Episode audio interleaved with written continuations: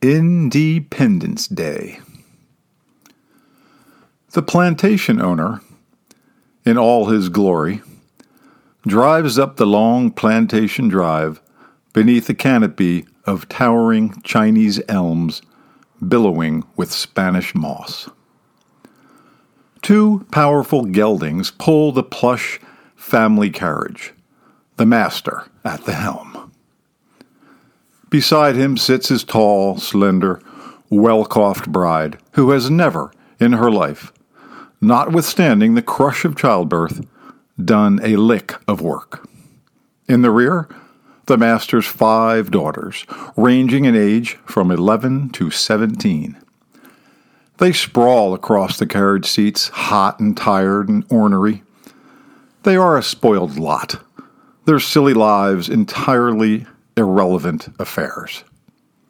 They have been just down the road a piece at Ashlawn Plantation celebrating the nation's independence. A splendid affair with over 100 guests.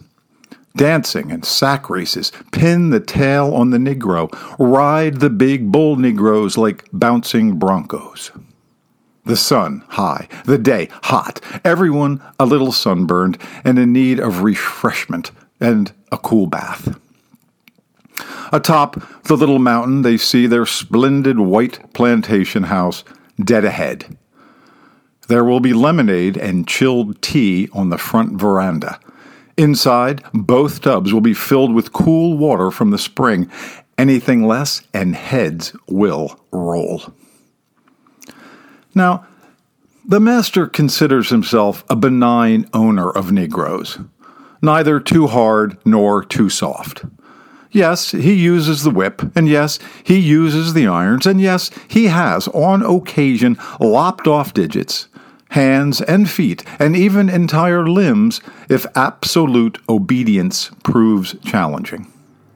But he is an educated man, a great believer in truth and liberty. Rarely does he demand of his slaves more than 12 hour days in the fields, always offers the Sabbath as a day of rest and reflection, and generally speaking, expects no labor on Independence Day or Christmas. Yes, he buys and sells and breaks up families as easily as civilized men trade hogs and steers and horses, but this is only because he does not view the Negro as a human being, but rather as another beast of burden. What is that? he asks his wife, pointing to something hanging from one of the Chinese elms up near the head of the drive. I'm not sure, husband. The sun is low and in my eyes.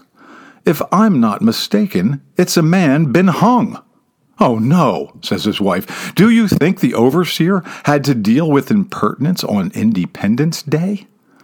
I would hope it would take more than impertinence, wife, to hang a Negro. Perhaps obstinance, or, or maybe a runaway. Whatever the cause, that is no place to hang a man. The overseer and I will have words over this. Unfortunately, these words will not be possible because it is the overseer, Ben Rawlins, a sick, sadistic piece of human excrement who hangs from a low branch of that Chinese elm. Ben beat the Negroes for wiping their brows under the hot sun. He tied their wrists together, threw them on the ground, and dragged them around behind his horse if they dared to look him in the eye or offer an opinion. His cruelty knew no bounds. Well, now he's dead, whipped raw and then strung up like a side of lamb. His body sways just a bit in the hot evening breeze. The carriage full of white people, their mouths open and jaws down around their knees, pass beneath the overseer and continue on toward the plantation house. No one mutters a word. House slaves stand at their posts on the veranda. Stable slaves wait beside the fountain to help the family out of the carriage and tend to the horses. Garden slaves hoe and weed. Field slaves, dozens of them, nearly a hundred in all, sweep out of the fields and woods and close in behind the carriage as the master drives the geldings around the fountain and stops at the wide stairway leading to the veranda. Only the master is master no more. His days as master of Little Mountain, as a declarer of independence, are all but over. Over brandy, he may have called the peculiar institution a hideous undertaking, and more than once he claimed possessing slaves was the height of moral depravity. But this was just drawing room gobbledygook, a touch of intellectual rubbish to make himself feel all neat and cozy and superior. In truth, this founder, in his lifetime, bought, sold, and beat well over 600 Negroes. But no matter, for the 142 Negro slaves presently living on Little Mountain, today truly is Independence Day. They pull the master down off the carriage while his women shriek. They push him into the dirt and tear off his fancy white suit and fancy white hat. In his skivvies, with his pasty white skin and flaming orange hair, he looks weak, scrawny, exposed, defenseless. The big buck snaps the whip and gives the ex master fifty lashes. His thin skin tears open and bleeds with each crack of the whip. They rape the wife first, then the daughters, one by one, oldest to youngest. Any buck who wants to rut is given the opportunity and the pick of the litter. The ex master, in the meantime, is given additional doses of his own medicine. They chain him in irons, spread eagle on the ground, and lop off with a hatchet an index finger, a couple toes, then a hand at the wrist, and finally a foot well up on the ankle. Do unto others, preaches the biggest buck of all, so black he is nearly purple, as you would have them do unto you. They cauterize his stumps with a red hot branding iron so he will not bleed to death. They hang him next to the overseer. But they do not hang him so that his neck breaks. They hang him low enough in that Chinese elm that his toes just touch the ground, neck stretched to the max.